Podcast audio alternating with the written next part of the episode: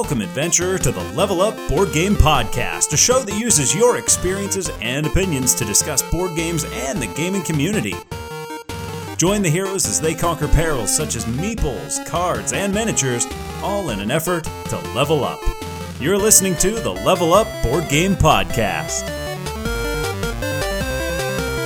Hey, welcome, adventurers. It's episode 89, and we're so happy to be a part of your day. This is just Patrick. Hey, King Scott here. Hello, it's your dung merchant. There he is. As the Lord Eye Chief Dung Collector, I'm very concerned about your performance and we need to have a review. Uh, uh, very good, very good. What what review shall we do? Um, I, I, I'll sp- I'll speak to you later after this. Uh, what, what, good, good, pip, pip, cheerio. all that. Already off the rails. Nudge, guys, nudge. Know All what I mean. Know what I mean. Oh, I'm Wink, putting the kibosh on this. We got a packed episode, guys. I, I'm looking at the outline. This is going to go long. I can already tell. guests. Listen, we got Lions of Lydia, Long Shot the Dice Game, a ton more in the recent ventures. We got Khora to get to. We're going to do the Time Warp. We've got a little bit of everything today, so we can't, no, no screwing around, you two. Oh, Zero percent chance that's gonna happen. Guys, let's dive right into banter. All right. Uh, and I'm going to start here. Townsfolk Tussle with two expansions went live on Kickstarter on March 14th. And I remember talking about this when it was about a year ago. And they're like, yeah, by the end of summer, we're going to have more copies. And they just never came. They just never came. Finally, finally, it's back up on Kickstarter. Cause I remember when it was around the first time, it was like 80 or 100 bucks. And then Oh, yeah. secondary market, it was like 250, 300 dollars. You know, I, I let my, my buddy Canadian Kev just have my copy. What? And that was when it was going for like 350 bucks. See, that is the kind of person that I am. Canadian, that's like five hundred dollars. It, it's, it's infinite money. you could live like kings on your Yeah. townsfolk tussle money. Now Well, I do Will, have. you they, are a they said- sweetheart. They, they asked me if I would cover the the, the new stuff, and it, they Mhm. just didn't get it. Get me the uh, uh, tabletop simulator thing in time. I just got it. I'm going to try to do something. Check it out. But that's a fun little boss battler. It's No, they didn't ask uh, Level Up Board Game Podcast if they wanted to cover it. well, we can do it together. I, got- I got the mod. Ah, well, well, thank you. You know what? Maybe, maybe we'll look at uh, Townsfolk Tussle as a feature review for next time we have you on. We bantered about it mm, a year ago, but we can go a little bit deeper. that sounds like a plan. Munchkin is coming to digital. If that's your jam, let's let's pause right here. I the only person I know that absolutely loves Munchkin is this dude named Kyle in Pittsburgh. But you guys like Munchkin? Uh, what are what are some collective thoughts here on Munchkin? It's fun. Um, it's not my favorite take that game. It, it goes long. It was one of the first kind of of the kind of modern hobby popular games I ever played. And so I- I enjoyed sure. when I played it. It goes too long. But if I'm going to go for a take that game that's just pure take that and it's goofy and silly, I'm going to go Red Dragon Inn every day. Nice, Scott Munchkin. Munchkin, uh, I I can appreciate what it's doing. Uh, Okay. I like the humor and things like that, but yes, it overstays its welcome. It gets to the point of everyone just trying to kill the one person in top, and then by that time, you're four hours in, and you're just like, okay, just just kill, just kill me. That's all. like just kill me. like I King of the Hill, yeah. And you, you know what, you know what I always didn't didn't care for was that like you'd have three people at level nine, right after after the dust had settled, and you beat back the leader, and and there's some number of people at level nine, and somebody flips Dracula and they can't beat it, and then the next guy flips the potted plant. with like a two, and they're like, "Well, I'm at a 16." Everybody's looking at the hand like, "Well, I can't pump it up enough to for it to matter." Mm-hmm. So I guess you win by killing the potted plant. But hey, I like Munchkin. That was one of the first games that like really got me in the hobby. You know, the the, the tongue in cheek humor of it, and that we could play it after a Magic tournament and have some fun with it. I I got nothing Oh, wrong with it. It's you like coming to digital. You, Oh, you liked Magic? I didn't know you liked Magic. yeah, funny, Will. It's coming to digital. So if Munchkin's your jam, you're gonna be able to play it on your phone. Yeah, you, you know, it's uh, have, have you guys played Red Dragon Inn? I have not, but I've Nope. seen all the things. And uh, what is it? There's a new one on Kickstarter right now. Oh yeah, there's there's a bazillion, there's a bazillion of them. I, I'm telling you, it's pure take that. This is not it's not about Red Dragon Inn, but I'm I'm gonna talk a little about Red Dragon later. But I'm telling you, at Origins, we'll find a copy. They have to have a copy. Oh, sure. Or if nothing else, we'll go to the Red Dragon, the Slugfest booth that they have one, and we'll just play a game there. It's it's the best. Take that. It's a date. I will give it a try. I'm not a big take that kind of fan, but I hey, I'll join you definitely. I will team up with you against Patrick. Scott is totally. You are not a take that kind of guy. So I had Scott uh, when we reviewed Twilight Imperium uh, way a couple years ago. Now, uh, one of the cards, one of the the That actions feels you can he's take. still that- playing. Let me tell you. yeah, for real. No, it's a. One of the cards is it allows you to choose any number of players and you give them their commodities. They get to replenish commodities, which is a good thing. And the idea is you want to barter with this card. Like, I'll do it for you, but you got to throw me one of them, right? So like you're profiting off of it. They get a little something, something. You get a little something, something. So like you make buddies with this card. Scott plays that card round one. He's like, uh, everybody re- replenish your commodities. He- Friends with the whole table. He's, he was the, uh, he was the gift that kept giving. Love it. You were, you're Yep, not a yep, take that yep. person. no, I am not. Yeah, you know, it's Scott- interesting. I'm usually not either. In, in most games that, that has a little bit of take that, I hate it. Just, just like a little bit. But this particular game, that is the game. It is comic, comedy, and take that. I can be there for that. Okay, You know, okay, it- okay. it's hard to get it's hard to get butthurt when like the whole point is like, oh, you punched me, Scott. Well, now I played a card that says, oh, you think that hurts? Try this, and then you play a card that says, oh, I'm actually over there, and it all hits Patrick. Like it's hard to get butthurt about that. Well, I can't uh-huh. really say much now. that I'm thinking about it. I'm going down this rabbit hole now with the old game Lunch Money, with the two little girls on the playground beating each other up with chains and baseball bats, and You're Oh, going now way that back for game. lunch money. That's like circa 95. oh, Is that, oh, is that what it's like for the for little kids in school now, Patrick? Is that what your daughter goes through? You're the one who's the teacher. Well, when we when we trust people like Will with our children, that's that's what ends up happening. I teach high school. All right. Uh, well, and most of most of my students have jobs, multiple jobs. Some of them. Ow! Oh, I'm sorry. I swung the ma- mailbag around. I got you with like the little clip on the end there because it's empty. We need some stuff here. We need some stuff from people. Questions, thoughts. Pick things for Patrick and I to fight about. uh, yeah, do check out the mail. Uh, if you go to the website, levelupgamepodcast.com, there's a big yellow box in the top right that says ask a question. Please ask a question. It can be something simple. What kind of coffee you drinking? Right now, I'm going back with that uh, Bones coffee, courtesy of Chip Theory Games. Loving it. Or it can be a game related question. Uh, it- quite frankly, it gives us content that's easy to come up with. Will, I mentioned Chip Theory Games. I understand you passed 5,100 followers and you had a little giveaway. I did. I just, as of today of recording, locked off the submissions. There are about you can get more than one entry, but there's just about 600 entries, and I'm going to be rolling the dice and seeing who who wins that. And I'm I'm really hoping it's somebody close because it's really heavy. There'll be shenanigans of Scott or me if one of us wins. But uh, congratulations, Will. That's uh, well deserved. That's awesome. And you know, I want to say I'm impressed that you you called it the Chip Theory Games coffee because if that was not a blatant. Hey, Chip Theory Games, send me some more coffee. It, it was Go ahead, delicious coffee. I do. They I do us- like the open dark. The, the, They gave us the promo packs too, and we just gave them away for uh, the too many bones. The promo packs were like, you know, let's let's give these away. Like, you know, we, we share the love. We share. I, the I, love. I And do like that. The open dark dark. Is that what it's called? Open Yes. Dark. Yeah, Open, yeah, that, that that one is good. I do like that one.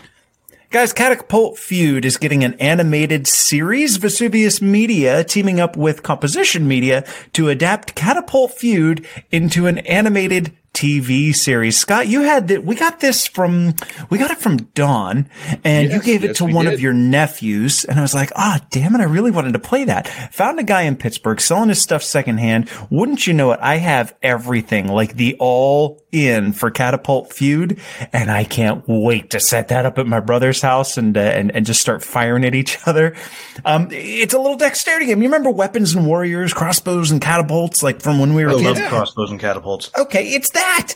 It's that. Uh, it was Kickstarter a few years ago. Apparently, they have a kids television program coming out about two feuding families, the Cunningfields and the Chaufforts, who compete with catapults and conspiracies to conquer each other to rule the kingdom of Catapultia. I hear The- the some- Cunningfields are linguists. We, we're just gonna let that one go. the Hey, feud all has we gone on forever. That one is if your kids understand it, it's not our fault. Nor are nor should they uh, be watching this TV show if they understood that because it's it's they're too old. The feud has gone on forever, and the adults just can't seem to get along. But the next generation of Cunningfields and Show you know, I can't say it without thinking it, have a plan to bring peace. And I don't know. I, I feel like I actually would kind of want to watch this. Whoa! Wait, you now you want to watch it after that joke? Wow, I, funny. you have No, the I, internet, Patrick. that's not what I meant. They, what I meant, what they need to do is they need to do something like the old Captain Power thing where they had it where you had battery controlled things you would shoot at the TV and would shoot back at you, where you actually launched the catapult. Never mind, that sounded better on, in my mind. Wait, is this a thing? What? There was a TV show that shot you. Oh, uh, Captain Power, yes. They would have you had little spaceships with batteries in it, and they would have flashing lights on the TV, and if it it, it hit your spaceship, it would blow up.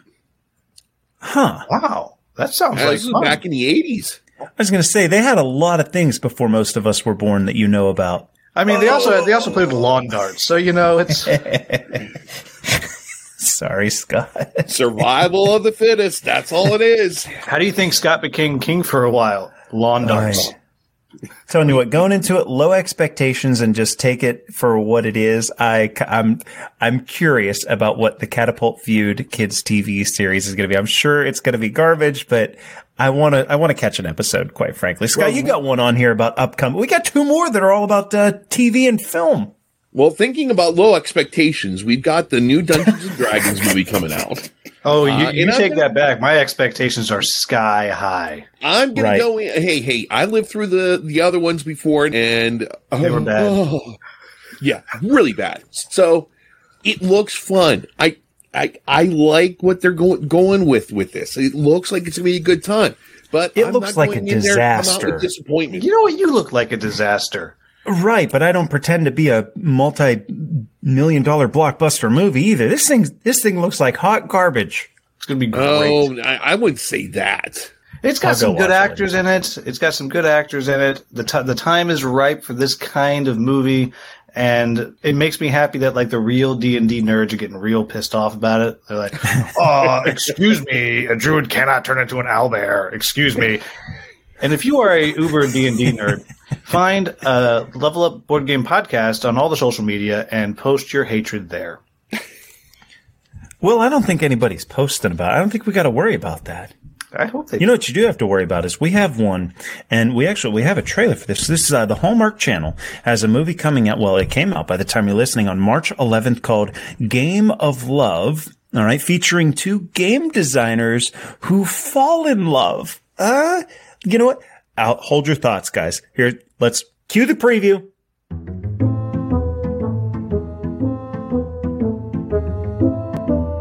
How do you play the game of love?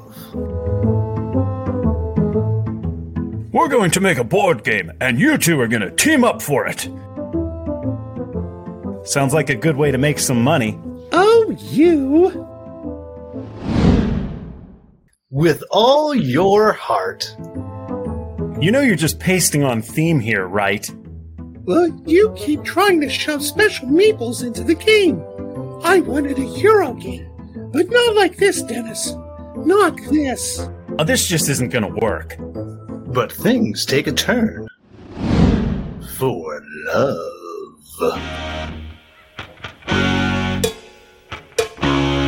Dennis! Dennis!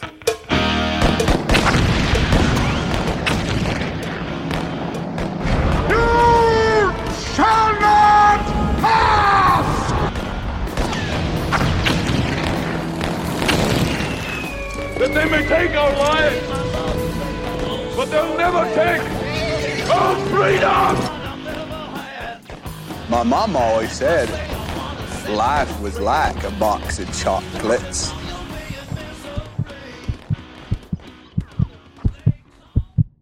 Dennis?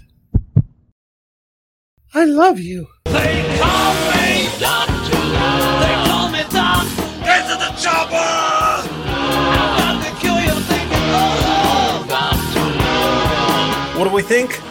There it is. Uh, exclusive preview on Level Up. This, this, I'm telling you, mind is going to be blown when you see this. You know, I know it's board games and not D and D, but I feel like they rolled a nat twenty. Well done, Will. the Good- thing that gets tie-in. me is Heather. I'm like, my wife doesn't really get into board games, but I might be able to trick her into it by watching this with her. Hmm. I mean, especially if she likes Dennis. Hallmark Yeah. Channel board games. You know what, guys? That feels like a good spot to transition right into recent adventures. Will, the, you're the guest. Give us what what have you been playing lately? All right, so there, there, there's two, and uh, also I like that Scott. Oh my gosh, there's so much snow happening there. Oh yeah, yeah. How about that? So, so Scott, I just saw a meme. Thir- Thirty years ago today was the blizzard of '93. Mm-hmm. Well, well, we we had like four feet of snow overnight, and then another four feet the next day. It was amazing. We had off pretty. school for a month. So uh, this is a very great podcast, but it's very pretty behind Scott. All the snow coming down. we, we have an atmospheric river coming through here. You know, just listen to it for a minute. Ah, very nice, soothing, soothing. But uh, so sorry, uh, to totally distracted by the the beautiful snow behind Scott's already beautiful face. Oh, and he closed it. Wow, wow. So uh, anyway, so the, I actually had two. Patrick told me just to have one, but I, I but I pouted and he said fine too. But I- I'll do this first one quick. First one is a game called Lions of Lydia from a local-ish to me designer, Johnny Pac. And this is a game that hit Kickstarter a couple years ago. And I described it when I did a video as I call it a Splendor killer. It didn't happen. It didn't kill Splendor, but it should. Not because it plays like Splendor, but because if you're looking for that weight of game, easy to teach, you would go for Splendor. Or you could go for this. And what makes this, this is a bag management game. When you reach into your bag, you always have four meeples in your bag. And whatever color meeple you put out, then you put it at one of the gates and you get different resources and you're, you know, just resources up and down is what you're doing, a la Splendor. But it comes with eight mini modules that can take it from like a Splendor weight game to something way more advanced. Mm-hmm. is incredible. Everybody, Lions of Lydia, that's Lydia, L Y D I A. It's based off of the Lydians were the first peoples to use coinage, is the idea. So when you eventually introduce gold meeples into the market, suddenly coins are there and coins are wild. It's a great game that not enough people play. So Lions of Lydia, it's a maze balls. Let me ask you this. Well, I'm seeing weight 1.97. That means this is going to be a relatively simple to play game. Age 14 and up. I'm guessing this is one of those cases of they had to slap that on the box because of like packaging standards around Yeah, it. Like there's there's things that kids can choke on. Okay. What's, what's a good age range for this? Could I teach Sarah? She's eight. Yeah, I, I, I bet because I assume she's played games with you before. Yeah, Oh yeah, yeah. We've done uh, some Ticket to Ride First Journey. Uh, we love Taco Cat and uh, Jenga, if you count it. But she loves Sure, Jenga, so I- hey, I we're think- getting in on Jenga. yeah. I, I don't know how much harder regular Ticket to Ride is from Ticket to Ride First Journey, Not very. but okay. Well, if, if it's about the same, then the the core game of Lions of Lydia is probably going to be about the same weight as a core game of Ticket to Ride. Okay. And then okay. that, that, that roughly 2.0 weight that it is, it probably goes up to like a 2.4, 2.5 when you start adding in different modules. Are those meeples tiny? Because I'm looking at the pictures and I see it looks like there's those gates around the outside. There's that there's that white thing in the middle, and then it, the mountain. meeples look small, or is it just that uh, that ev- that the gates are so big? Uh, the gates aren't that big. They're, they're normal size meeples. Whatever size. Okay. They're, they're not the mini meeples. They're nor meeples. Yeah. Nor, nor, normie, normies. They're normies. Yeah, well, let's see. It does have a nice presence on the table there. That would be a nice one, like game cafe, coffee shop, something like that. It looks like it would be a nice place to set that up and play. Yeah, it's another one that if, uh, it's in the, the library at Origins, we're going to have to play that too. Yeah, You're yeah. just gonna book all of our origins for us. Well, no, because, or, or you can find a copy and then we can take it to a pub. Ah, well, okay. And we I mean, can, I'm going to bring like we one can sit in the uh, not air conditioned side and drink their their stale beer. Dude, That's the only beer I've ever not finished. Like I'm, I am Oh. compulsive about finishing beverages that are not water, and even that I was like, Mm-mm. No, something went bad. Something was spoiled in that. You know what? I'll never forget that though. That that made for a nice, memorable experience. Not that beer, but like just being able to chill with you and Adam and, and just hang out outside of the convention for a minute was was really nice. that was the start of our bad decisions. So we took all those beers back and then got splattered in gnomes.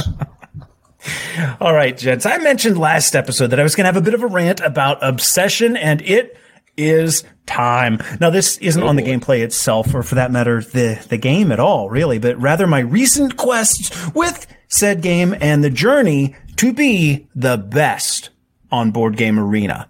Board Game Arena has the ELO, the the ranking, like where you stack amongst the other players. And again, like Obsession, yeah, the the LO uh, it ties ties in nicely with Obsession.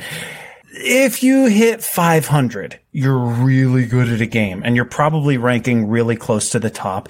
Obsession has, I don't know, I stopped counting at something like 1,800 players whenever I sorted by ELO ranking, kept clicking down. Say Okay, right. follow me, guys. Back in episode 85, we had a review session of Obsession. Needless to say, the game made an impression, and before I knew it, I felt like playing on Board Game Arena was my profession. With each win, my score's progression would climb and climb with quite the aggression. I would use discretion while playing Obsession because I didn't want my score regression, but unfortunately, I have a confession. While a win would grant two points, a loss would take away like 17. Right? The kind of regression that felt like oppression. And I've, I would have an expression of obsession depression. I. All said, guys, my score peaked uh, at an ELO of 507, which was good enough for fourth in Obsession on Board Game Arena. The problem, though, is that like, I think, I want to say I was averaging like an 81% win rate, and that's not enough to keep climbing. I would hit 500 and uh, like four times I would hit the 500 ELO and all it takes is one loss and I'm back to 480. And to make matters worse, for me, for whatever reason, losses seem to come in pairs. So I'd be riding high like, oh, I'm about to take third place. Boom, back to back losses. I'm at 466. And you know what that means? I need to reel off like a dozen wins in a row to get back to where I was. So I would a second time and a third time. And just earlier today, I started today at like 507 and I'm currently at like 470. And I was like, you know what? I'm done. I am done. so, But you can't be done because there are two games that brave listeners. Patrick and I have been talking about playing games on BGA for what mm-hmm. three months now, and we've played a grand total of how many games, Patrick? probably zero. Yeah, zero. Okay. Get the hint, Will. I want to play Obsession. so there's that and uh, Beyond the Sun that that we need to set up a game so I can learn and then we can just play it async. Oh, I'd be delighted. I'd, I'd absolutely be delighted. What I what I meant when I say I'm done is the, the journey to, to, be number against you. one. Well, see, he wants to play me now so he can get that elo back up. Oh no, that, no, that's the problem. You're so what happens is whenever you get paired with somebody, if they're brand new or if they're ranked like if their ranking is an 80, you have everything to lose and nothing to gain. A win will score you a point, a point. A loss you'll lose 20. So it's like, well, this isn't even worth it. I only want to play people that were that are within like hundred points of me because if I lose, I only lose a dozen. But if I win, I'll get seven or eight, right? Um, and those those folks become harder and harder to come by. Um, it's not a terribly luck driven game, but eventually variance gets you, and you'll lose to somebody who's a 120 or somebody who's played it for years on the table. But they just happen to only be in their third game on BGA, so their ranking's real low. They they manage to beat you, and rating plummets. Uh, that said, it's a it's a phenomenal game. I, I love the competitive atmosphere. That you know, it reminds me of you know like going to the Magic tournament and like you place value in whether or not you win or lose. And I like I really wanted to win when I played, and when I would lose, I would I wouldn't get like mad or or, or or upset, but man, it was disappointing. It was deflating when you lose, like you got skin in the game. Uh, but I feel good. I, I think I peaked at uh, fourth. Yeah, I'm I'm pretty pretty pleased with that. He didn't take losses well. I take losses gracefully. Thank you. Not on BGA though. Uh, Like I have shouted obscenities upon losing to someone that I feel like I should have beaten. Oh, and especially in Magic. I swear I've broken laptops playing on uh, Magic Online. Anyway, enough What of the got? magic talk. What you got, Scott? I'm gonna delve into well, it's a magic. Uh, what I want to say here, um, Adjacent? because they're both by adjacent. Yes, they're both owned by WotC. So I got a chance to get together with a bunch of my fraternity brothers, and we played board games, not euchre this time. Oh. So we sat down and they, we were teaching a couple people how to play Lords of Waterdeep.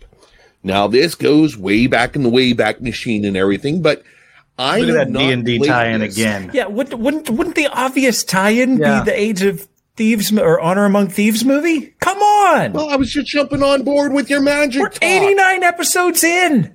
I'm incredibly disappointed by Anyway, this. hey, hey, hey, this is my game. Shut up. I've only played it once before. I played it the second time. And once again, this is one of those things I always talk about. There's those games that you play just to have fun. And this is one of those games. It's basically, I mean, if you wanted to reskin it, you could have like supermarket shuffle or something like that, where you're running up and down the aisles of the supermarket, picking out the different ingredients in order to make broccoli cheese soup. But instead, you're trying to make a spell to cast on somebody. Yeah, they really missed the I'm mark. sorry, it's dinner time around here. I'm a little hungry. it still looks like rather daunting for someone to get into it. They're like, "Uh, I don't know if I want to play this because it looks like it's a little tougher than I'm used to. But it's not. And it's a great way to introduce more gamers into this little hobby here. Very thematic. It's a lot of fun.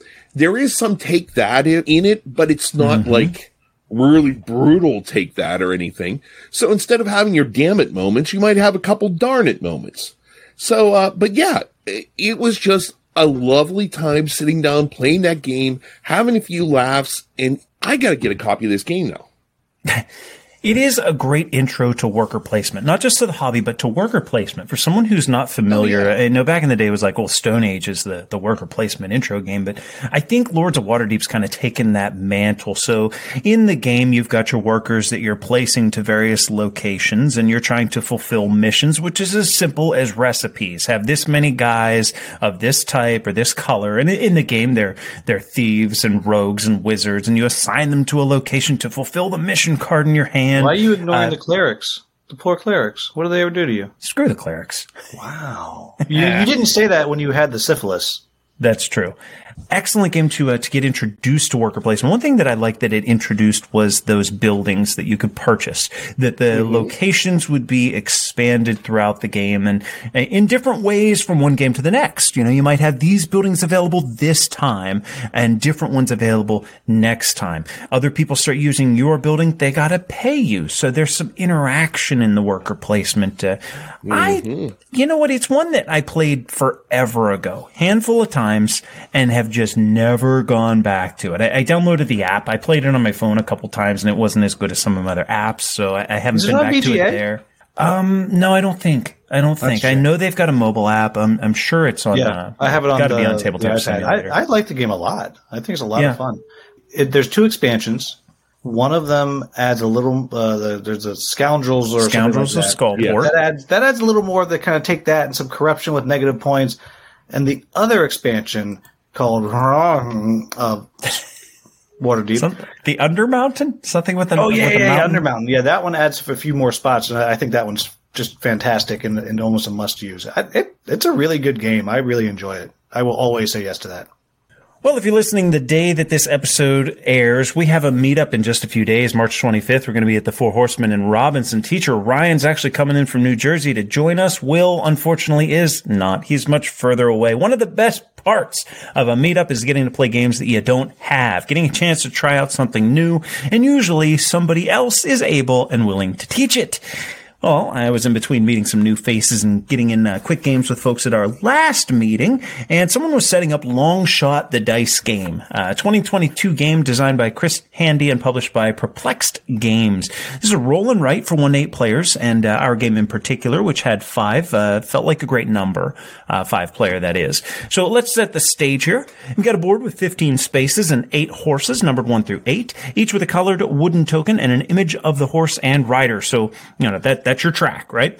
The eight horses each have a, a card below them available for purchase, granting a special ability, but more notably for game function, every horse card has numbers across the bottom, one through eight. Some are pre-filled with an X, which indicates that, that when that horse moves, so do the ones marked off at the bottom. You guys good so far? So far, So, so, good, so far. Now, as is standard for a roll and write, each player gets a sheet to fill out, and there's going to be a few different things to be found on it. And I'll get there in a second. Uh, plus, you get 12 bucks to uh, to start the game. In a round, the start player is going to roll two dice, uh, one of which is a D8, which is going to show which horse will move, and the other one's a D6 that only has the numbers one through three on it, and that shows how far the horse moves. You carry out the movement. And then beginning with the active player and going around the table, everybody gets to take an action. And they are. So you can like purchase the horse of the number that was rolled, or you can bet on it. Uh, buying can be expensive, but you'll get the ability on the horse card that you bought. Plus, if the horse wins the race, places, or shows, you stand to gain some big money at the end. You can visit concessions, which is like a four by four grid on your chart that you can, uh, it's in the top left of your card and you just mark off the, uh, the rolled numbers. Nothing difficult, but it gives you like a little mini game where if you get a full row or a full column, you get to take a free bonus move listed below the concessions area. Oftentimes extra movement, uh, or moving horses back, maybe a, a free bet or even just seven bucks straight up. More, more money wins the game, of course. The other couple of actions you can do are represented by a helmet and a jersey. Uh, marking off the helmet space on a horse means that you can still bet on it after it crosses. You know how a lot of racing games, like there's that one marker that like once something crosses here, you can't bet on it anymore. That's a way that you can cheat that rule. Uh, marking off the jersey means that you can cross off the bottom of a horse card on any other horse. So like if the eight was rolled and you cross off the jersey, you can take the eight horse and check off the two at the bottom of it so that when the eight horse moves, the two will as well. Makes sense if you have the two horse and it's, oh, okay, the eight horse, anytime it moves, I want my two to move as well. The more you can spread that mm-hmm. out amongst the numbers, the better. Play continues until three horses cross the finish line. Then you get to collect winnings from the bets that you placed and the high score wins the game. I say nay to all that blather. Keep it simple. Tell us what you like and what you didn't like. All right. I'm usually not too keen on roll and write games because it kind of feels like you're playing bingo and everyone has pretty similar options. This is different. Uh, this is a betting game first, and roll and write is just the means by which you play the game. And what I mean is this: uh, take that crossing off of a jersey action to add movement, and then ano- when another horse is rolled, right? You could bet on the four horse, and then you could spend the next couple of actions adding the four to the bottom of other numbers, which is going to make four move often. You could buy a horse card turn one and try and take advantage of its ability for the entire game. You can forego all that. You can just double and triple bid on the fast moving horse early. The point is, it's not a one trick pony. Uh, no pun intended. Uh, you've, you've got a few different ways that you can approach the game and each way feels like it can be successful. I love that it's tense. You're watching what moves each round. It feels exciting. There's multiple horse cards to change the abilities in each game and keep things fresh. Plus bonus points for a magnetized box. It's got one of those boxes with the little Oh. magnet seal. Yeah, you know I love that. What didn't we like? Uh, only one thing. It says 25 minutes on BGG, and I swear our game took an hour. Yes, there was learning involved. Oh, What? There was learning involved. This was I at a can't meetup. say what loud enough or incredulously enough. it may have been us. It may have been that there were four new players, but like one of the one of the abilities that you can one time use when completing a row or column of the concessions grid is to move a horse back three spaces. Uh, another one will move a pair of horses back two each. In our play, the four horse was about to cross, four didn't roll, and someone moved it back. And then it would get near the finish again, and someone would move back. And then another horse would join them, and they both come up close, and somebody would move them both back. So maybe our game was an exception in that we were doing a whole lot of like, get back here, you know, wrangling that. them back. All in all, though, guys, very fun game. I love racing games, and I think that that I'm going to look to get a copy of this one for myself. I thought it was exceptional. That's Longshot, the dice game. That's really good. Yeah, that yeah, I, I just learned it myself recently. And what you left out about it is what's great about this game is it's a great one to take somewhere you're having beverages because it's all dry erase. Just about. That's like true. The board or whatever. But yeah, we actually went out. There's this place out here. If you ever came to visit, which you won't because, you know, California is scary for you Pennsylvania people, I know, that has the greatest frozen Well, they're going to tax us for stepping foot in that state. Good. You, we have sunshine. You're covered in snow. Um, but the best frozen margaritas in the world, and you can't even fight me on it because you're just wrong. And we were joking, so, oh, it's good, the all's plastic. And like two seconds later, someone just poof, knocked the whole thing over. You know, frozen margaritas totally covering their player board completely. oh, It's fine. It's totally fine. You should just make them keep. pl- Don't bother cleaning it up. Just stick your dry erase marker down in the margarita that's on top of the board. And, yep, yep. Continue to like, play you, you your made this bed. And now that board's tasty and drunk.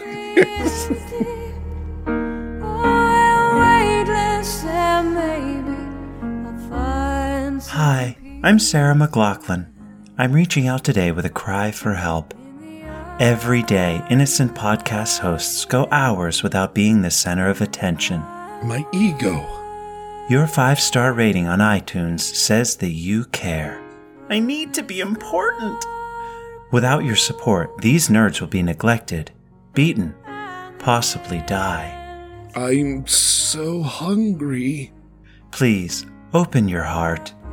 Give that five star rating on iTunes or rate them favorably on whatever platform you listen.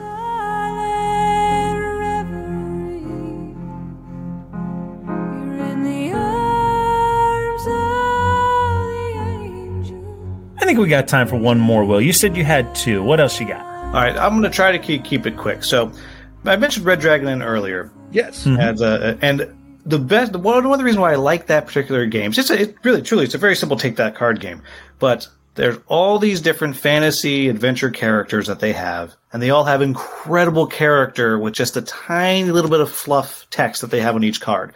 Very tongue in cheek, very funny little world. And they also have a deck builder, Battle for Greyport, fantastic deck builder. But now they funded a dungeon crawler. You actually get to play these characters. And there is, my understanding, one copy in the world right now. It's on my table because, and I, I backed this game because the president of Slugfest Games lives up in Oakland, and I was on a stream for Red Dragon with them. And I said, "But I want to play the game." Pretty much like that, and he agreed. He mailed it down to me. I just shot a video last night, and I'm just sending it off. So, point is, I have the dungeon crawl, and let me. And now I'm doing the last, the first boss fight tonight. It's like a 25 chapter game. You know, you Okay. Gloomhaven, you got what 148 games to play to finish the story. Yeah, gone are the days of you get four segments of game. Like you need a bunch in your dungeon crawl, or it so doesn't this one, I believe, is, is 24 or 25, but it's broken down into chapters. So the end of the first chapter is a boss fight after the on the fourth the fourth game. It's a lighter one. You know, I, I rank it with like with Wander the Cult of Barnacle Bay, which is one of my favorites. It was very light, easy, not a ton of mechanics to learn. It's fantastic. Hmm.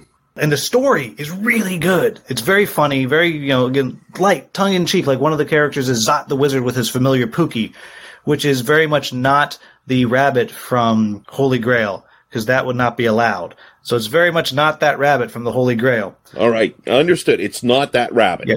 Even though when you play uh, Red Dragon Inn, that you play that character, just the rabbit, he will sometimes bite people, and if they have too much alcohol content, the rabbit gets drunker. Wait a minute. Is this the rabbit from Holy Grail? It's absolutely not the rabbit no, from Holy Grail. no. Okay.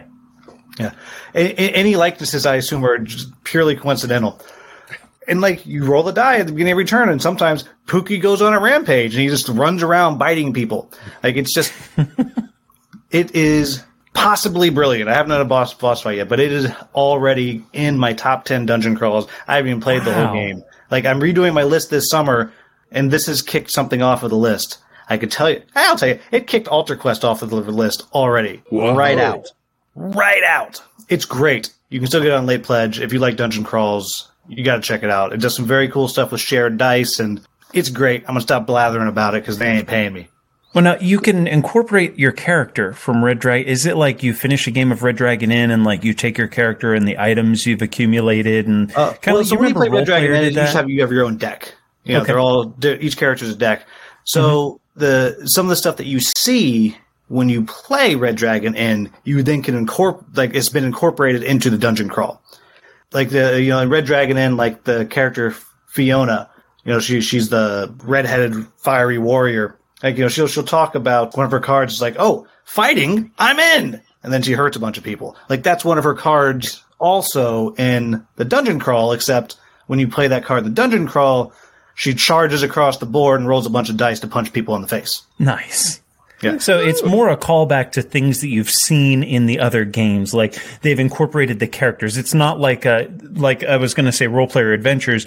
You could play role player, take the character that you've built in role player and start a game of role player adventures using that character. I understand. This is not that. This is more like you're going to be familiar with the places, the setting, the people. You can understand the- the why they're doing characters what they're themselves, doing. They all have intense personalities, which Okay. brought, are, are absolutely brought through in this game. So my wife's favorite is Gog the Ogre. And when you play Gog the Ogre, it's a bar- barbarian, of course. Mm-hmm. He has very long red braids. Very cute. Sexy. But he ve- well, very. Here, you know, I'll just. Uh, Tasty. there you go. Oh, look at that. Will's holding up the card. I hope Yeah, everybody just- could hear that. Yeah, but just those it. But so Gog's thing when you play on Red Dragon Inn, he's very nice. He loves everybody, but he always hurts people. So in Red Dragon Inn, if your alcohol score and your fortitude score ever meet, you pass out and get thrown out of the pub. That's how that works. Okay. Well, like he has a card, he'll make everybody lose three fortitude, but the card is Gog Hug, and it's just Gog squeezing everybody really tight, and then everyone loses three fortitude. Or Gog loves everyone. Like it, you can't beat these characters, and the writing is fantastic. I am so amazed. Like I would have bought the game no matter what, and so I am just amazed by how good Tales from the Red Dragon Inn is. It is fantastic. Sounds fun. Well, Yeah, I've added it onto my list here to look into. Yeah, it's so good. Oh, I love that guy. Oh, uh, no, no, no. All right, don't guys. give him hope. Let's do this. Top 100 debuts. Troyes, or Trois, is back in the top 100 at number 100. Top 10 trends we mentioned last time. Brass Birmingham is up to number one. Gloomhaven uh, down to number three, actually, as Pandemic Legacy holds on to that number two spot. War of the Rings, second edition at number eight. Star Wars Rebellion at number nine. New highest peaks, and we've got a bunch of these. Brass Birmingham is at number one. War of the Ring at number eight. The Crew, Mission Deep Sea, is higher than it's ever been at number 35. Second edition of Great Western Trails up to 41. Cascadia at 48. Pandemic Legacy Season 0 at 52. Sleeping Gods at 61. Kanban EV at 63. Grand Austria Hotel up to number 70. Cthulhu Death May Die at 81. Beyond the Sun. Beyond the Sun at number 88. There you go. Wow. Obsession at number 89 and the Search for Planet X. marriage? And the Search for Planet X at number 96. Where is it? I don't know. Let's get on to the review. We're going to talk Khora, Rise of an Empire. I can't stand you guys.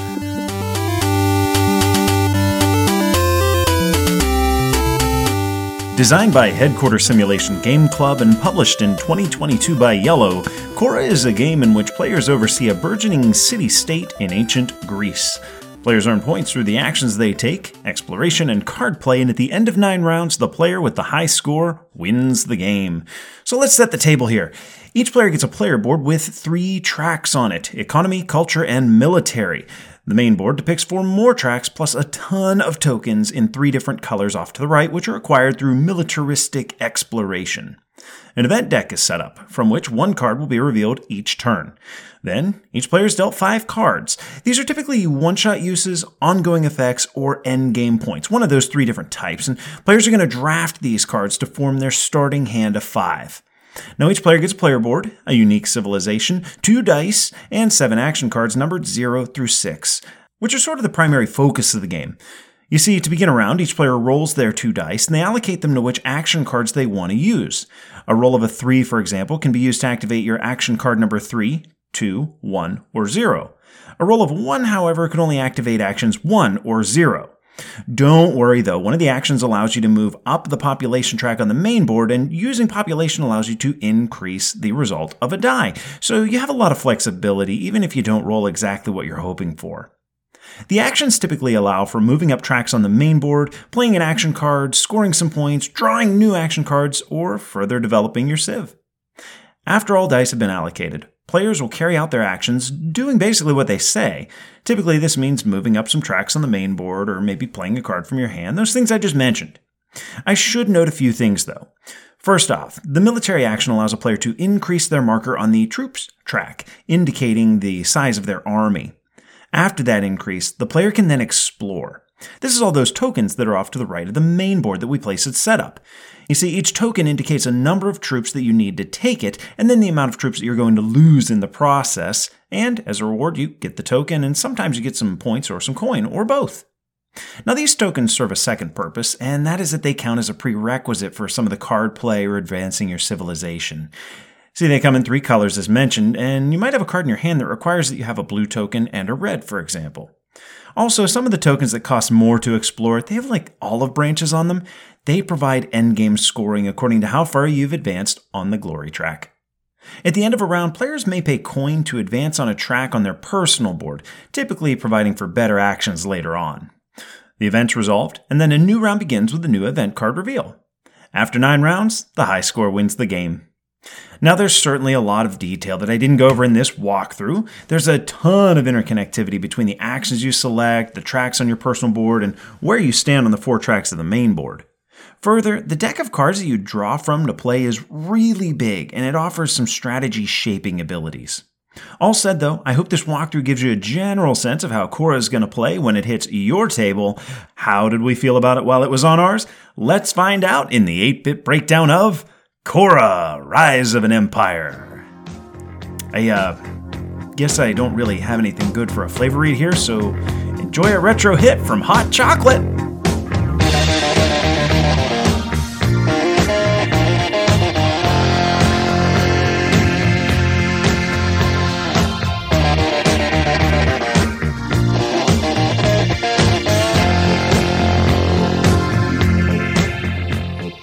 Right, gentlemen, it's that time. We're going to do the 8 bit breakdown for Khora Rise of an Empire Adventures. As you know, we like to break down our review games into 8 bits, starting with bit number 1 all the way down to number 8. Was it fun and who's it for? Let's start here, guys. Art and components. I'll jump in. He's fine. You know, It's fun. The card, the cards look nice. I don't really think about them much. You know, the board is a big old spreadsheet. Yeah, basically. Uh, what you got four tracks in the middle, and then you've got a whole bunch of crap on the side. All those little tokens for the uh, the place that you can explore and conquer across three colors. Whole bunches of them. It's actually kind of a bear. To, well, it's not a bear to set up, but it is kind of a pain in the butt to say token, token, token, If, token. if no one there is willing to be be helpful, it's a pain in the butt. Yeah, yeah. I think it's a pretty standard game as far as art and components go. Uh, I like the overlay for the civilization. So whenever you pick a civ in this game, there's those eight cards. They're cardboard. They're not cards like a uh, like a playing card. They are large tiles, and there's a slot on your player board. You get this big player board, dual layer cardboard thing, and you just take that civ and you pop it right into that inset slot. I like that. I thought that was really nice. You have dual layer advancement boards uh, for each player, which is uh, honestly now it's more like the standard. Like where you can move up for your culture, your taxes, uh, your military strength, that sort of thing. That's all dual layered. And I don't think that that's like, oh, right home. Nobody's gaining points for that anymore. You're just losing points if you don't do that, huh? It seems that way, yes. You got some decent yeah, art, I- decent art on all the cards that you can draft. Yeah, I'm I'm pretty much with you both on this. I mean, there's not much art in the game, but what there is, it is nice art. It's bright. I find it interesting and kind of builds on what le- action you do that's on the card. The components are mainly coin size markers. I mean, they're um, coins. Uh, the player boards, like you said, they're great having the insets on there and everything. And the game board, it's functional, but it's just kind of boring. And it's funny because I didn't talk to you at all, Will, and typing up my eight bits here and everything going through it. One of the things I kept going back to is it reminds me of spreadsheet. So it, and that's that's what it is there. So it definitely is a spreadsheet type of game there. They really Um, could have used some artwork on that main board. Yeah, I, I I think so. I think so. I will give them credit. They have uh, the dice are in the player colors, but the downside, I thought that the blue and the pale green colors they were really, really close. I didn't like that. Also, the tax symbol and the coin symbol. The tax symbol is the owl. The coin symbol is the owl with a circle around it, and I have not played a game of Khora yet where somebody hasn't been like, "Oh wait, I get to bump up taxes, right?" No, you get coins. Oh, I get coins now, right? No, you bump up taxes. No, you idiot! It didn't have a circle around the owl. Oh, Yeah, no, it, it, it happens every game. I, I still find myself going, wait a minute, which one's which one's which? Uh, that being said, overall, I think let's factor in here, and you know, value is the thing, right? This isn't this isn't Tainted Grail. All right, this isn't Nemesis. This is a game that can be found for like thir- this is a game that can be found for like 35 bucks. Right, maybe 40 bucks uh you know, if you look. If you're getting it used, you could probably get it for 25. And I think that for the price, the components are just fine. Bit number 2, theme and immersion. We're going on uh, v- very little to work with here, guys. We got uh, civilization, uh, kind of, kind of civilization theme going on. What'd you think? Well, I mean, if you look at the back of your civilization cards, it gives you, you know, tells you about your civilization a little bit. Mm-hmm. Um, and and let's not forget that the Spartans loved spreadsheets. Yes. Anywho, uh, you get those cards that you draft at the beginning, right? You've got some, you got some decent art on there that evokes a little bit of the theme. Uh, what the cards say makes sense. Like the bank card obviously helps your finances. Uh, they, they get a little bit, uh, evocative of the theme there. But honestly, guys, this is, this is just a mechanism forward game. Even if you came to the game for the somewhat generic civ building veneer, it is so thin that I don't think you're coming back to it based on the theme alone. Like how thin? Are we talking like King Scott's favorite underwear thin? Mm-hmm. Been worn one too many times. Now, There's there's just not a whole lot that's like there's there's no storytelling here, and and you don't really feel like you're advancing aside from that your actions become a little bit more powerful based on how high you've moved up tracks, and it's really hard to make a track feel thematic in a board game. It's not saying it's a bad game, but it's just that it's very light on the theme and the immersion on this game. Yeah. Let's go then to bit number three, the complexity. You've got seven cards, choose from each turn, uh, and only a couple of dice that you're going to be allocating to them. Basically, I think the complexity is going to lie simply in understanding what each of those seven cards do. And from there on, you're up and running. Once you understand what those seven actions are, you're good to go. The events are easy to understand, easy to resolve. Conquering is simple math. Uh, playing cards just requires some prerequisite symbols. Basically, there's a lot of gamey elements that I think a lot of gamers are going to have some familiarity with. That's going to make this pretty easy to break out with most groups. With one exception being, uh, the the game does start with drafting cards, which oftentimes if I'm teaching, I'm just here take six cards, discard one you know, which, or take five cards, just dole out the five, right? I don't always love, okay, you just learned how to play. Here, pick one card and pass the rest. That's awfully, di- oh, wait a minute. I, I haven't even played a, a round yet. And you're going to have me make these, these big game altering decisions because, you know, that, that, that is a little bit deeper. Aside from that draft, pretty easy to, to get into this one. Yeah, for anybody who play, plays games, it's it's a very very easy to learn, very easy to figure out and play. I feel this is becoming like a mantra for me in that this game is not as complex as the decisions you have to make are. Mm-hmm. Which is uh, usually a good thing. pretty straightforward. Easy to, easy yeah, to dive yeah. in, difficult to, to do well.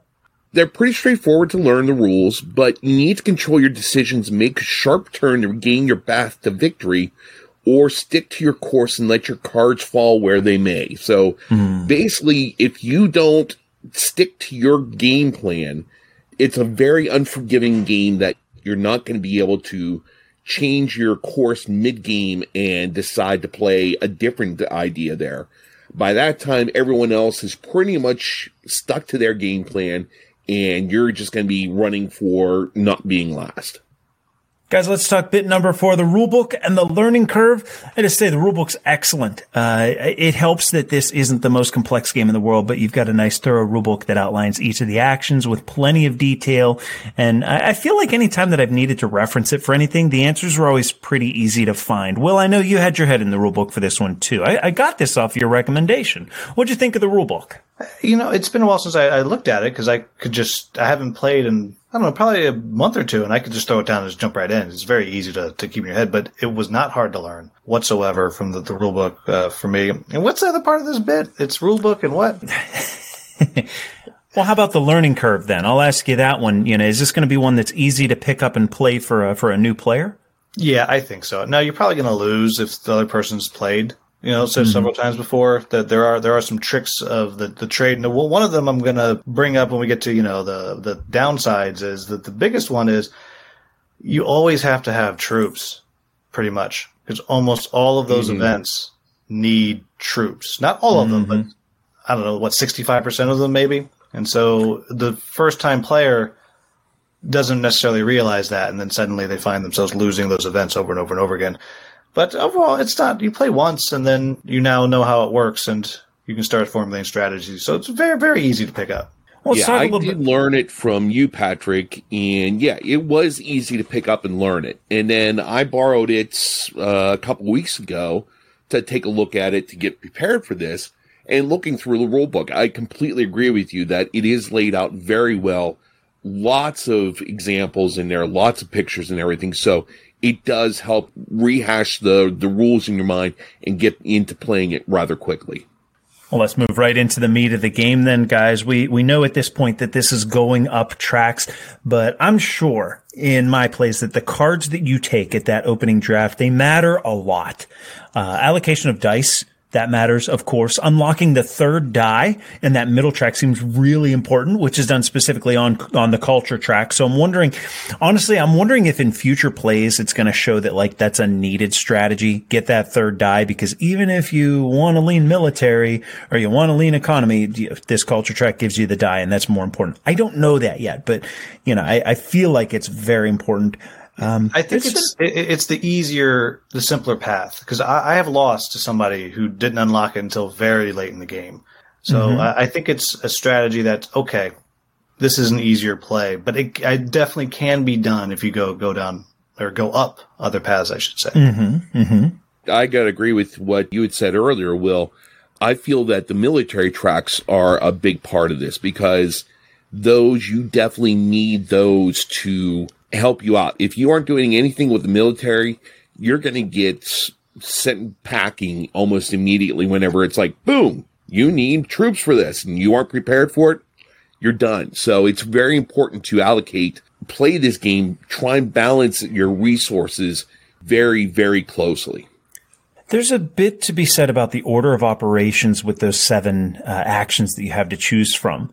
When you roll those dice and you're picking what you're going to carry out in any given turn, that might be the meatiest, chunkiest portion of the game. Uh, not just like, and because you can use population to modify the die roll, like there's true, genuine mitigation of dice. Oftentimes mitigation of a uh, of something that's random usually means well you're paying for it in another way. Paying population didn't feel like I'm missing out on other good things because I'm losing my population. It doesn't The matter. people you were sacrificing, sure, But like that's what they're missing out on there life. for. That's what they're there for. The point is, if you're if you're not the first to hit twelve and score the point on that track, well then it doesn't matter where you're at. You can be at two. You don't care. So it doesn't matter that you have to modify your dice. Therefore, you've got an awful lot to think about when you're allocating the dice to the action tiles at the start of each round and deciding what actions am I going to take. There's a lot of meat there. Mm-hmm. Well, so it's interesting you said that. Again, this is something I'll bring up later.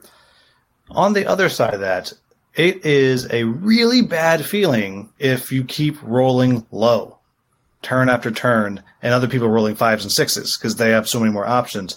It's so much so that when I play now, so the very first event is basically a mitigation of crappy roll. It's like if You roll four or less, You're you get Yeah. to re-roll. if they add up to four or less, you get a philosophy token or whatever it's called.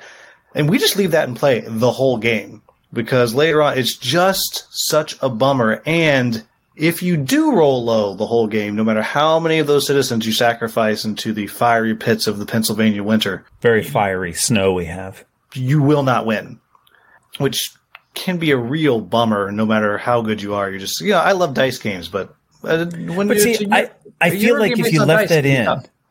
I feel like if you left that in the entire game, then that takes away the incentive to ever. like, I think it's the the one or the two tile that whenever you allocate to it, you get to bump your population by three. If you left that event in the whole game, I feel like I would never add to my population. That, like that's the that's the incentive is to have some. Th- no, you're right. If you're rolling a one and a two on your dice for five rounds in a row, you're screwed anyway. But let's hope that variance smiles upon you and that doesn't happen. You know, you get closer Well, the- the to, to thing average. With that, with that event is it's a catastrophically bad roll that it covers for. Like, yeah, yeah, that's a good point. Yeah, That's it's a it's a, good it's a catastrophic one. Um, also, uh, my wife was like really unhappy because she kept rolling poorly. She's like, "This, the." And It always happens in. to the spouse. oh well, she's okay when it happens to me. of course, of course. Like let's let's be clear, it ha- that kind of stuff happens to me all the time. Uh, when when there's games that, that that there are to play where if you're rolling low is good, people are like let's get Will. We've got five targets to shoot for. Be the first person to get to 12 population, the first person to play three cards, the first person to have so many conquerors. There's those five different triggers. The uh, first to 10 points is another one, for example. And when someone does that, they put their marker on the board and they can either bump up their tax track or they can bump up their glory track, one on either one. Glory is going to end up with endgame points and the tax track, of course, is going to boost your economy. But there's only five of them to go around the table. And for a game that doesn't have a whole heck of a lot of interaction, that is one racing point that I think we could also include in the meat of the game because if you're in a three player game and one person comes away with three of those, man, it's going to be really hard to beat them. Well, it's interesting. There's also a little bit of as you're playing. It's okay. Well, I, I see Patrick is racing up the citizen track. Okay, I'll chase after something, or I can try to fight you for it. Because there is the extra benefit if you are the only one to get it. You have the choice of two things, but if multiple people get there the same turn, you have to pick. Uh, You got to pick one or the other, right? yeah, I, I can't remember what it's taxes or Glory. prestige or whatever that you get. Glory. Yeah, it's the, the glory track that gives you the multiplier for, uh, for the, the, the conquests on the places that have those, those olive branches on them. Mm, yes. Guys, let's talk replayability and variability. Bit number seven. We've got something like seven or eight civs in this box. We've got variable events, although as you pointed out, Will, they almost always seem to care about military strength. More than anything, got that big old deck of cards to shake things up that you're going to be drafting and drawing from. To me, this was an asymmetric game, but not what I would consider highly asymmetric. I think the differing civilizations more so steer you in a direction as opposed to give you wildly different abilities. What do you guys think? Replayability, variability of Khora. Will. I think it's it, it- it's solidly replayable. I, I've replayed it a few times. It's still on my shelf, but it's this is a weird thing to say as a board game, pod- but as a board game podcast. But it's just a game.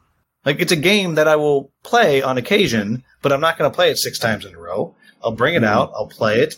And because of the, the nature of the dice and the different civilizations that you can be and the different cards that you're going to draw, it's a fun game that's quick. It's easy to learn, easy to play. I enjoy it. And then I'll put it away and bring it back out. So Different enough to keep you coming back. yeah, but it's but if I was playing it every day or every week or even you know every month, I think it would start to feel repetitive. Scott? Yeah, I think that's something there that it kind of reframes my thoughts on this a little bit because I'm so busy thinking like whenever we're talking about these games, something that I'm going to play and I want to play it again and I want to play it again. And oh my God, I love this game. I want to play it some more. But yeah, you have to stop and think that yes, you're going to play the game, but it's not one that you're going to want to play like every single day. It's good for playing it, putting it on the shelf for a couple months, then get it back down and revisit it, something like that. You do have some variability with it, with the different civilizations and everything, but mm-hmm. it's nothing that's going to drastically change every time you play it. Right. So this is one of those one that you want to try and play and get good at, not really have an experience of playing. All right, guys, let's do bit number seven, the downsides of Khora. I'll lead this one off because I have to wonder how linear the game is. Uh, that being that while we have a ton of options on each turn, it feels like unlocking, like I said earlier, unlocking the third die could be super important, which means getting some early money. Uh, that can be vital. And uh, then again, that's just my observation after like a half dozen plays. Uh, if you're the type of gamer that wants some story, some theme, you're probably not going to be impressed here. I, I thought honestly it was hardly a civilization game. You know, if someone called this a game of advancement tracks, eh, they'd be wrong, but they wouldn't be that far off. Finally, I think it's a game that's going to be rewarding for experienced players. Uh, make multiple plays a must. So like when games introduce drafting, card play and the way that Khora does uh, as the main ways to shake up the game, that adds a tremendous amount of planning and skill, which means a new guy is going to have a really hard time with the missteps they have in their first play. And for the game to keep getting back to the table, it's got to be fun. Yeah, Um, like I said before, this really has like the visual draw of an Excel spreadsheet. I do Well, love but with some highlighted cells. Okay, Hey, like hey, hey, hey, hey, don't don't mess up without the calculations there. Oh, oh, oh. oh wow, Yeah, I was an accountant. I do love spreadsheets, but not whenever I'm trying to just relax and have fun. So it seemed more of like a work type of thing here that I was doing to play this game. it wasn't really fun for me. It was more of like, I need to do good. I need to do this, move this. If there was something like more artwork on the table that would take me out of just like keeping me Numbers. into certain things, I think it would really make it a lot, lot better game. Okay. So Any the- downsides, Will? Yeah, well, I already mentioned the. I I really wish there was some more variety in the event cards. I wish there were some event cards that were based like on the taxes track or based on the glory track or on Sure. you know so, some uh, variety there. That that's really the the big one for me. And then the other one is the catastrophic bad rolls. If it happens mid late game, it just it's just a bad feeling. And so I- I'm not digging that that particularly. And as you said, there's there's no theme. This is this is like tapestry light when we're Mhm, talking about mhm. theme. Yeah. You know, we're just we're, we're dancing up some tracks and rolling some dice and and it's about the kind of the, the, the satisfaction and intellectual like ah I have out spreadsheet you Patrick again. where where tapestry has the buildings and the miniatures and the map in the middle and the pillars and the art this doesn't Yeah. Right. and this is a much simpler game too Mhm. let's talk was it fun and who's it for bit number eight then guys will you take the floor All right, so it's fun. I, you know, I crapped on it a little bit. Like I have issues with the game, but I really like this game. I really enjoy playing it, and I think people who like playing fun things will like this game. But uh, I think that the the people who like Euro games and they like them for the mechanics, they like them for the satisfaction they have from mastery of the game, Mhm. solving those little puzzles, and at the same time, like the solving puzzles based on some randomness that you get. Here's my situation. These are my dice. How can I maximize my situation? That's who it's for. I think the eight or whatever different civilizations gives you enough. I mean, because you're always going to want to get to the top of those tracks for the civilizations. The the regardless unlock- yeah yeah you always want to get up there Yeah. but the different bonuses that they give, uh, I really it, it's a keeper for me. Like I said, I even upgraded my coins. Ooh, Yeah, fancy I couldn't find the official metal core coins, but I got some other coins that are metal. scott it sounds like you're down on this one Well, not completely. It was fun. I did enjoy my time playing this. I'd like to play it a few more times as it's a type of game I enjoy with keeping track of the resources and everything. But that being said, after about six plays, I think I had my fill. That's, Mhm. that's about it. Who's it for? I like to think with the price point of this game that this is a good game for someone who is new to board gaming and doesn't have a lot of different types of games under their belt. This is a nice one to expand their catalog to a few more mechanics to open them up to playing more different type of games, more complicated games in the future, because it will introduce some of those mechanics and really let them broaden their their ideas on things. Okay, okay. I'm going to say that I like Khora. I don't love it, but I do like it. This one came from Will. You recommended it uh, a few months back, and I'm, I'm glad that you told me to give it a go. Uh, it's probably going to stay in the collection. It's not flashy, but it's not trying to be.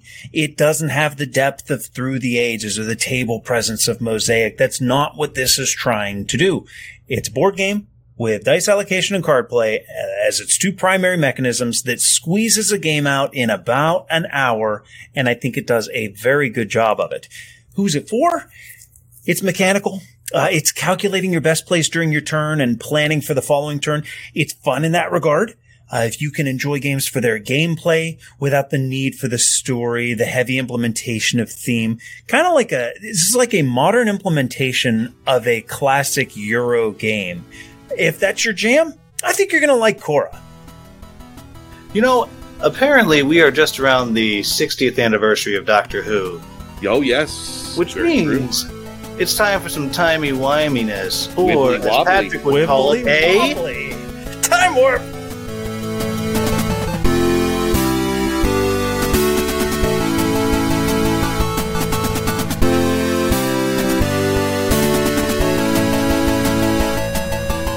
Okay, we're gonna see how this one goes, guys. We're looking back today at Nemesis and Nemesis Lockdown. And Will, I heard you make a comment when I, yeah, okay, that's where I thought you were going with this. So when we have a guest on for a look back segment, the the floor belongs to the guest. You're not a fan. So I'm not not a fan, but uh, it's not my favorite. So the biggest difference between I think Patrick and I is Patrick likes co-opetition games. Yes. And Okay, yeah, and co-opetition. I- I- that's that's good. I really don't.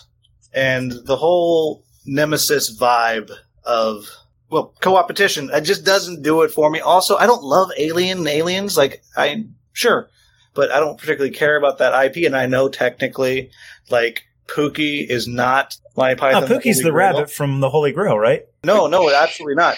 Just like he's not anything like that. Nemesis is nothing like Alien. I understand that. However, those two words are next to each other in my brain for some reason. You know, it's fine. I, I found Lockdown and Scott and Scott and I are very different on this. I found Lockdown more interesting playing it, it co-op. Though it was Mhm. very unsatisfying when I locked myself in the closet and then they nuked us from, from space. they didn't trust you anyway. Yeah, which is kind of funny. You know, here I am like hi- hiding in a broom closet drinking Drano or something, and I get blown up. but I mean, that said, if you like co-opetition, it does it very, very well. I mean, there, there's a lot of bits and things you're putting out there, and it's grossly overproduced with 50 million miniatures and all that. As I have a whole shelf next to me of dungeon crawls, but Yes, those grossly overproduced miniatures are awesome. yeah, yeah, you should get them painted. Scott, paint his minis. I did the wash. I washed them, so they all have like really neat detail. Probably means I can't ever resell it because people will be like, "Well, these things look like hell," but I like them. Yeah, as long as you have Scott to keep playing with. But anyhow, I recognize the game for what it is and why people like it. It just does not do it for me. That said, if you guys wanted to play it at Origins late at night, I would do it. I'd probably moan and groan the whole time, but it would be good natured moaning and groaning. I would bring some sort of beverage. Drano. You can drink it in the closet. For those of you who don't know, Nemesis is a what Will calls a cooperative game. It's a it's a cooperative it right, game, coopetition, Just where you have the potential to backstab and have hidden traitors. You all have secret agendas, a personal agenda and a corporate agenda that might have you trying to do different things, sometimes encouraging you to actively work against another player. I.e., if Will's player number three, I might draw my two cards. One of them says I can collect seven items and get off the ship. The other one says I can win simply by making sure that player number three does not survive, right? So it, that's that's where the the backstabbiness comes in. All the while you have this tense, like, oh geez, where the aliens going to spawn? They're hard to kill. You got to make sure that the ship's going back home. There's a lot going on in this game, but it is universally loved. It's a top 20. Looking back on it, man, I love both Nemesis and Lockdown. I actually, Scott, just this past week, I was at my brother's house at the, uh, well, two weeks ago at the cabin. Nemesis was one of the ones that we got to the table and uh, actually managed to share a win with Mike in that one. But every time, every time it tells the story, I got out, I got into the escape pod, right? I made sure I put a malfunction in the room next to me before going so it'd be like that much harder for the guys to, to get over there. There was noise all around it. By the time I got out, I was like, you know what? This is the only other escape pod. If Mike comes this way, he's going to have a real hard time getting out. And there's, we played with carnomorphs. So the carnomorph aliens, Oh, yeah. like, they consume each other and they get more powerful and they consume the, the corpses throughout the rooms and they get more powerful. Uh, it just a, a little twist on how the baddies interact with you. A lot of fun. Uh, I'm always happy to play. I will say there are some games where it can go a little long and there are usually games, uh, 50 50. Half the time I play, if you're doing a four or five player game, one person just gets screwed. There, everything is going to go wrong for them. You know, and, and it can happen. You know that going in, you have fun with that. I don't think it's going to bother you, but know that it's there. For me, winner through and through. Scott, you like one and not the other. Is that still the case? It's still the case. I will not play lockdown. If it comes to the table, I will just graciously tip my hat and say, cheerio, fellows, and walk out the door. Oh, Um, but I'm more of a person that if I had to play a game where it's alien on the spaceship or aliens on the base, I would do the spaceship. It's more fun. It's more claustrophobic to me. There's just something about that setting that I enjoy so much more. Uh, I hated the idea of the elevator and then getting stuck. And just like you said, you enjoy it so much. I don't whenever you have that whole thing where someone's going to like end up having the fun sucked out of the game for them, and it's just going to happen. that's not a game I really want to introduce myself into trying to play. Fair um, enough. It's it's uh, we just had it this past weekend. Uh, we sat down with some of my fraternity brothers. We had a board game weekend, and we sat down. We're all excited. Like, There's three of us that are excited. We're going to play Scythe. We had three others that had never played before, and those three that never played before, they just basically said an hour into it, they're like, uh, "Can we just call Mercy and die?" So we Oh. packed it all up and put it away because it was just one of those things. It was not fun for everybody there. It's a And common that's- refrain when playing games with Scott. Should we just all pack it up and die? I'm, Scott, I'm what a if- fun sucker there. What if we had the opportunity to do Lockdown as a, or, or regular Nemesis as a co-op? Because it has co-op modes and I've done the co-op with Mike a handful of times and it's really, really fun. It retains all the tension. It just removes the idea that the other person might be trying to abandon you. Yeah, that that is that is really the, the the hard thing with that because the game the do it co-op, it's so challenging to win, and then to be like Scott would never backstab somebody, but then to watch Patrick stab Scott in the back yet again is sad. um, I, I think that's something there. Yeah, I think that's one of those games that I, I would be interested in playing in co-op. I, I would definitely give it a try because that game really hurts itself whenever you're playing against the game, which is hard already, and then mm-hmm. against the other players that are also making it even more difficult for you. And it's just kind of like, well, what's the point? It, it, it's just not one of those things that's just really fun for me. That, but that's my personal sometimes opinion. they're not actually working against you. You just think they're working against you. and it's a very vicious cycle. And so Yes, now, yes. if the people who are listening, if you're like, that sounds so exciting, like to think that Patrick's working against you, but he's actually trying to help you, but you think his helping you is trying to hurt you, and you're like, yes, we've described the game for you. You know what I think? You know what I think is appealing to me, and this I, I've, I've said before. Twilight Imperium is my favorite game, uh, and one of the things that sucks me into Twilight Imperium is the fact that there is a game above the table. Uh, an interaction with the other players um, in Twilight Imperium. It's it's wheeling and dealing, and it's uh, it's it's using promissory notes and trading back and forth, negotiating, voting oh my in the agenda God. phase. Promissory notes. Yeah. So normally you make a deal and the deal is non-binding. They have a means of putting in binding deals. Don't laugh. It's a, it's, it's fun. Will. Okay. Uh, we, if you want to be the guest host in place of Will for the next episode, uh, please hit us up at Oh my levelupgamepodcast.com. god, a promissory note! Like, do you have to get like notarized? Do you have to have a notary there with you? I think what I like about the game is that there is a game above the table. Nemesis does that. It's different. The the difference being that it's it's uh you start to get worried. You know, it's paranoia. It's a little bit of paranoia. It's a it's a questioning. It's it's it's blackmail, right? It's trying to do I trust them? You know what I mean? And and that will whenever your heart that that puts your heart into the game along with your brain. You get your heart sucked in. To me, that's what gets me gets me real. Like you guys can hear it. I mean, you guys can see me. I'm talking with my hands all crazy. I'm just thinking about He it. I wants to it. suck out our hearts, Scott. Is what Yes. Yeah, I know. Yes. Um, I'm to me, this future here. Yeah, That's and the- toss our bodies into the cold expanse of space. That's the big draw of Nemesis is that you've got a game above the table that is equally engaging and thrilling. So one year later, are we recommending Nemesis and or Nemesis Lockdown? For me, yes, slam dunk, both of them. If you're coming to one of our meetups, I'd be delighted to teach you. I think you're going to have a fantastic time. Now listen to these two be sucks your wrong. heart. Scott? Yeah, I mean, I would definitely play Nemesis just about any time. I enjoy that. Nemesis Lockdown, it just gets right plunk right in there with Agricola of games that I will gladly tip my hat and show myself to the door.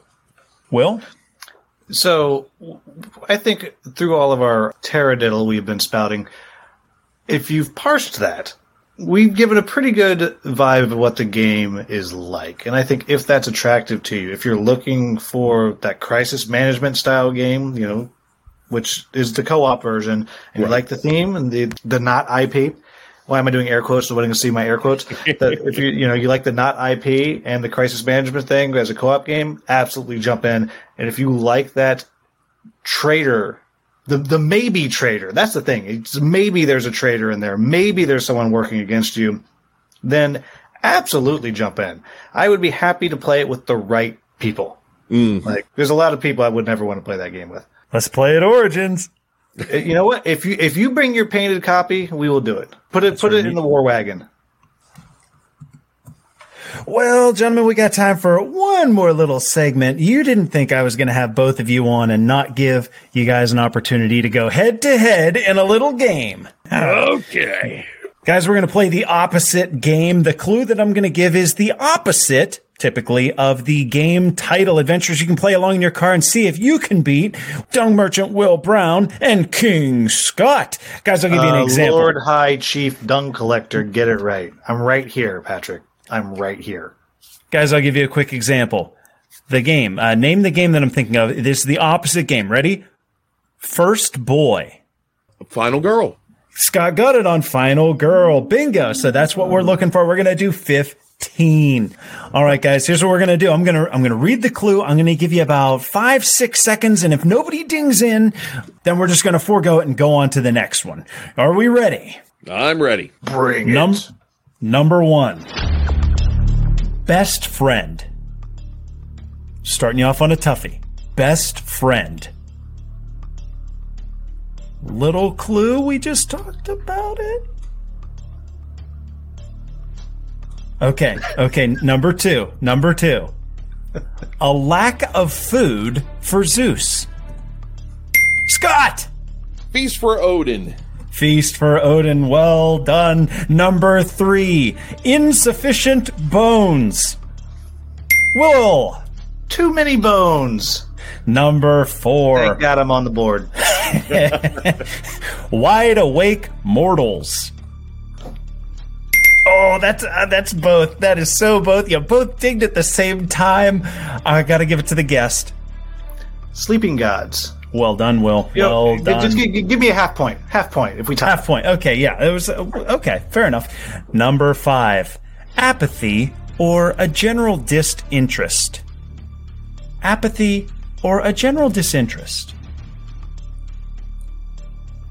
This one's tricky. Scott taking a stab at it. Obsession. It is obsession. Well done. Amazing. Wow. I, I was like, that one's not going to happen. Number six: outish. Inish. Well done.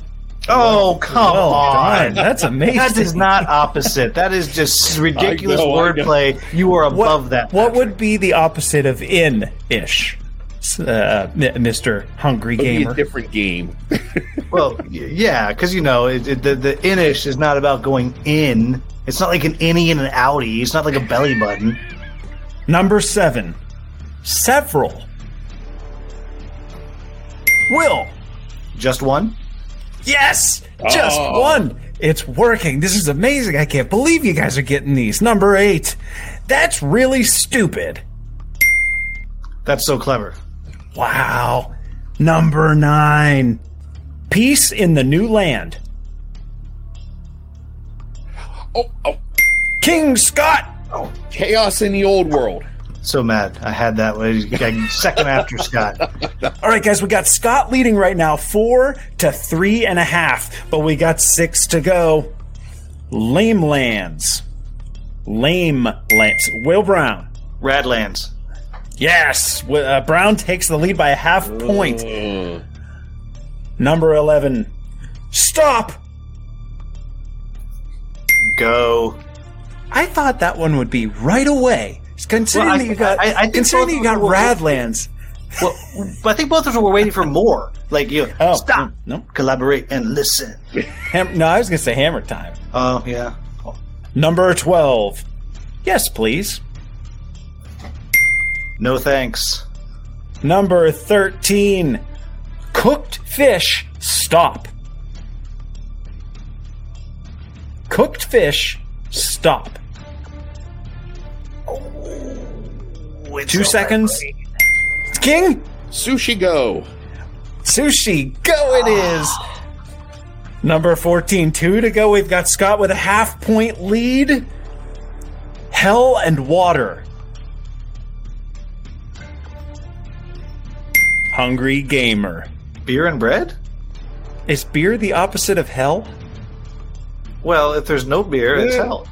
It's funny King because my mind went to the same place. You know, Will, you just got Heaven your other ale. half. Heaven and you- ale. How about you- that? It's heaven and ale. I was going to say, you get your half point back. It is heaven and ale.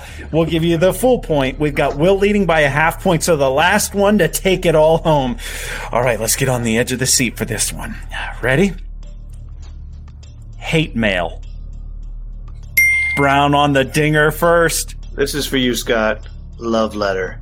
Love letter it is. Congratulations, Will! Two Guys, that two for two. I'm two for two. Are you two for two? Oh, you got him last time too. You know what? There by might be a half point. delay. There might be a delay. You guys have that fast internet out in California. Scott's only 40 minutes from me, but I, I feel like he's coming in slower on the out. buzzer. Like I'm like bouncing off twelve satellites to get to you. Oh, thanks for playing well. That's uh, it- I, you know that's a lot of fun, and that makes for an easy to make segment. Like that's a stressful segment.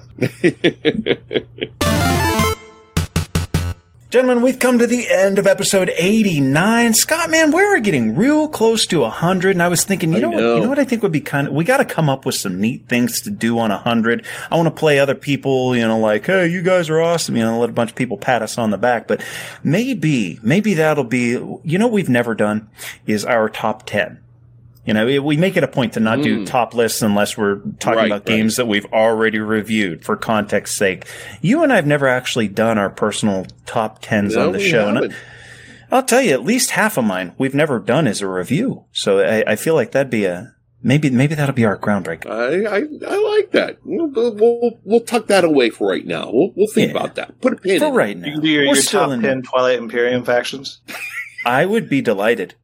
Let's talk how we leveled up this go. Will, you're the guest. Give us a level up since the last time you were with us. Oh man. Well, I'm gonna I'm gonna go with the easy one. Soaring past five thousand subscribers, which to which admittedly in the YouTube social media world is nothing. Like Ariana Grande could fart on a snare drum and get five thousand subscribers. But That was a hell of a clip, though. right? I mean, you subscribed. Man. But I will say, but it, it took a while to get there. Really satisfying, and just even going back and looking at my own growth from terrible content to mediocre content has been just delightful. Very mediocre. right. The, you know, if, if I was a parent, I'd have a mug that said "World's okay as dad." You know, that, that's, that's me. But it, it's been a blast in getting to actually kind of connect with people and pop in on podcasts and have people join and then actually go to conventions and play games with people that I've listened to or talked to. It's it's always very very cool. So the five thousand mark felt felt really cool. So that that's my big old level up. Oh, that deserves it's it. well deserved, That Will. deserves a clap. Good for you. What you got, Scott? Well, I spent a lot of time talking about these guys, but I did another weekend with Fraternity Brothers, and this time we did it, I mentioned earlier, was a board game weekend. And it was just great to be able to sit down with them, talk absolute nonsense, play a ton of games, drink some beer. It was a great weekend to just get along and get out with these guys I haven't seen in, oh, years, uh, some of them. So, good weekend of gaming. And uh, there's one there I will have to say that he's uh he's succumbed to the hobby. And uh we Oh, were at got um, him. Game Haven uh, Bakery in York. And he walked out with quite a few games from there. So uh, Uh, you reeled him good on in. him. So Graz this is this is you. I'm talking about you Graz. And uh, are are you are you lambda lambda lambdas? uh no Omega Moose Nobody got that? Bless you. I You don't know got lambda it lambda lambda. an Omega Moo It's Revenge of the Nerds. I know it was Oh. Lambda Lambda Lambda and the Omega Moose Oh, I didn't know the other one, so I guess I'm the asshole here. God, you don't know your own joke. I just had oh, the half Brown. joke. It was a half joke. It was Again- the whole thing with the rap. Again, he has Lambda, progressed Lambda, from- Lambda in Omega Moose. Whew. Guys, I'll keep it gaming related. Uh, it's uh, it's got to be the uh, the ELO ranking for Obsession, which is I mean, in the grand scheme of the ELO ranking on Obsession, which is not uh, in the grand scheme of things anything that important. But you know what? It was challenging. Uh, it was rewarding, and I'm quite proud of it. So to have crossed the 500 and and have ranked fourth in a game. You know, it's the only measure that we have right now outside of like world championships of board gaming, you know, like unofficial crap that has a small crowd. This is the only thing we have that is a worldwide group of people that's got a system by which it ranks how you stack up against people. And uh, to have hit fourth on that felt uh, felt like, hey, I, I'm pretty good at this game. I can't seem to do it at other games, but uh, uh, I'm really really proud of that one. So that is my level up for 89. Well, good for you as well, there, Patrick. Good for you. Hey, adventurers, thanks for listening to us today. If you're in the Pittsburgh area, March 25th, starting at noon, go until 8. We're going to be at the Four Horsemen in Robinson. We hope to see you there. We've got all kinds of giveaways, should make for an excellent day. As always, you know, before I give you the last word, Scott, did you listen to your last word of last episode that you weren't actually a part of? No, because I've been basically in bed for this past week with a horrible cold, so I haven't listened yet. Well, go ahead and take the last word for this. Alcohol may be man's worst enemy, but the Bible says, love your enemy. Thank you, adventurers, for joining us for this episode of the Level Up Board Game Podcast. We encourage all adventurers to check out our website at levelupgamepodcast.com. That's where you can submit your thoughts and audio to be used in a future episode. Please consider rating us on iTunes, like us on Facebook, follow us on Twitter and Instagram, and join the Board Game Geek Guild, Guild 3722. Music for the podcast provided by Adam Haynes and the Heatley Brothers. And remember, whether in hobby or in life, always do what you can to level up.